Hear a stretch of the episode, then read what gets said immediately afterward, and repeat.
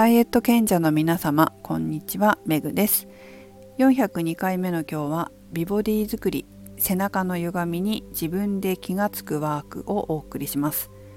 最近インスタグラムで骨格調整の動画をアップしてるんですよ。このスタンド FM でも何回か前に骨盤の歪みに自分で気づくワークというタイトルで少しアップしたと思いますが今回は背骨の方に移りましたので背骨の背骨っていうか背中の歪みに自分で気がつくワークを今日はお送りしたいと思います。インスタグラムでは3本立てにしていて1本目がこうちょっとした骨の解剖の知識2本目が今回やるような気づきのワーク3つ目が体を緩めてリラックスしたり疲労回復したり歪みを改善したりするようなワーク。この3つをインスタグラムでアップしてますので興味があればそちらの方もチェックしていただきたいと思います。さてということで今日は背中の歪みに気づくワークなんですが一つ先に注意点をお話ししていきます。これ骨盤の時にもお話ししたんですけれどもまあやってみるとね左右差が分かったりとか自分ですると思うんです。その時にそれがいい悪いっていうことじゃないんだよっていうことを先にお伝えします。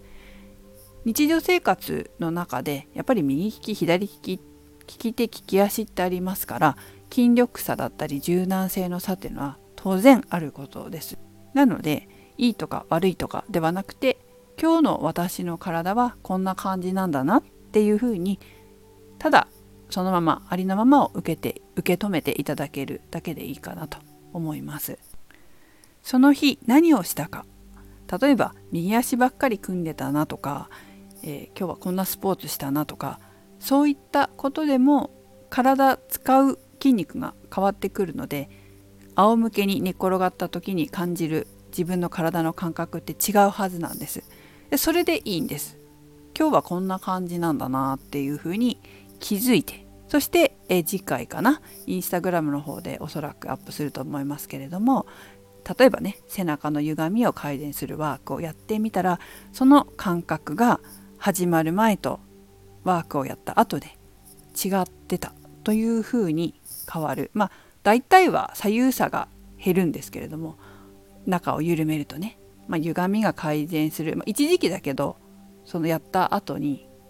こう左右差が減ったりとかそういったことがあるのであちょっと緩めるとこんなに体って変わるんだなっていうのを感じていただければ嬉しいかなと思っております。また次の日になれば体を動かしてどうしてもこう右利き左利きの差だったりその日の体の動きで変わってくるのでまた自分をリセットするっていうかねそうそうそうリセットする感じを、うん、リセットするという意味合いで、えー、こういう体の内側を緩めるワークをやっていただくと毎日健康で元気に暮らせる一つのツールになりますので取り入れてもらえたらいいかなと思います。そうリセットワークだね。まあでも今日は体の歪みに気づく気づきの方のワークになります。ということで今日は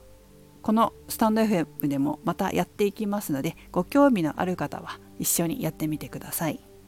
ちょっと仰向けになっていきますので今そういう状況じゃないという場合は是非ご自宅に帰ってからご自身で取り組んでみてくださいね。それではいきます。おへそを天井に向けて床に仰向けに寝転がりましょう。楽な位置に手足を伸ばして床に置きます。軽く目を閉じ深呼吸を繰り返しましょう。目を閉じたまま意識を背中に向けます。背中の床へのつき具合を感じましょう。背中は硬い感じがしますか？柔らかい感じがしますか？背中の床へのつき具合はいかがでしょうか？床についているところついていないところがあるかもしれません。上の方下の方。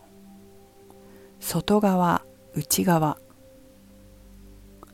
いかがでしょうか？背骨を挟んで右の背中と左の背中。背中の床へのつき具合に右と左で違いはありますか？背中が多く床についてるなぁと感じる方。床から浮いてるなぁと感じる方。それぞれあるかもしれません。背中の重さはどうでしょうか？右と左で違いはありますでしょうか？腰と床に隙間は感じられますか？その隙間右と左で隙間の広さに違いはありますでしょうか？よーく背中を観察してみてください。はい。ゆっくりと目を開けましょう。いかがでしたでしょうか？いろんな感覚があったかもしれません。ということで今日は背中の感覚を感じるワークでした。次回は背中をほぐしてねリセットするリラックスするワークをインスタグラムの方でご案内します。スタンド FM でもやってほしいとかあればリクエストいただければやろうかなと思います。今回まあ、次回か。この背中のワークをやるんですけどリセットするワークをやるんですけどこれ実は私すごい好きなワークで疲れてこう背中が辛い時とかにやると体が楽になるんです。すごい大好きなんですよね。よくやってるんですけどで骨盤の時とか肩甲骨の時とかもそうなんですけどやっぱ体緩めるとリラックスしてこう途中でねワークの途中で寝ちゃう方もいらっしゃいますし私も寝ちゃうんですけど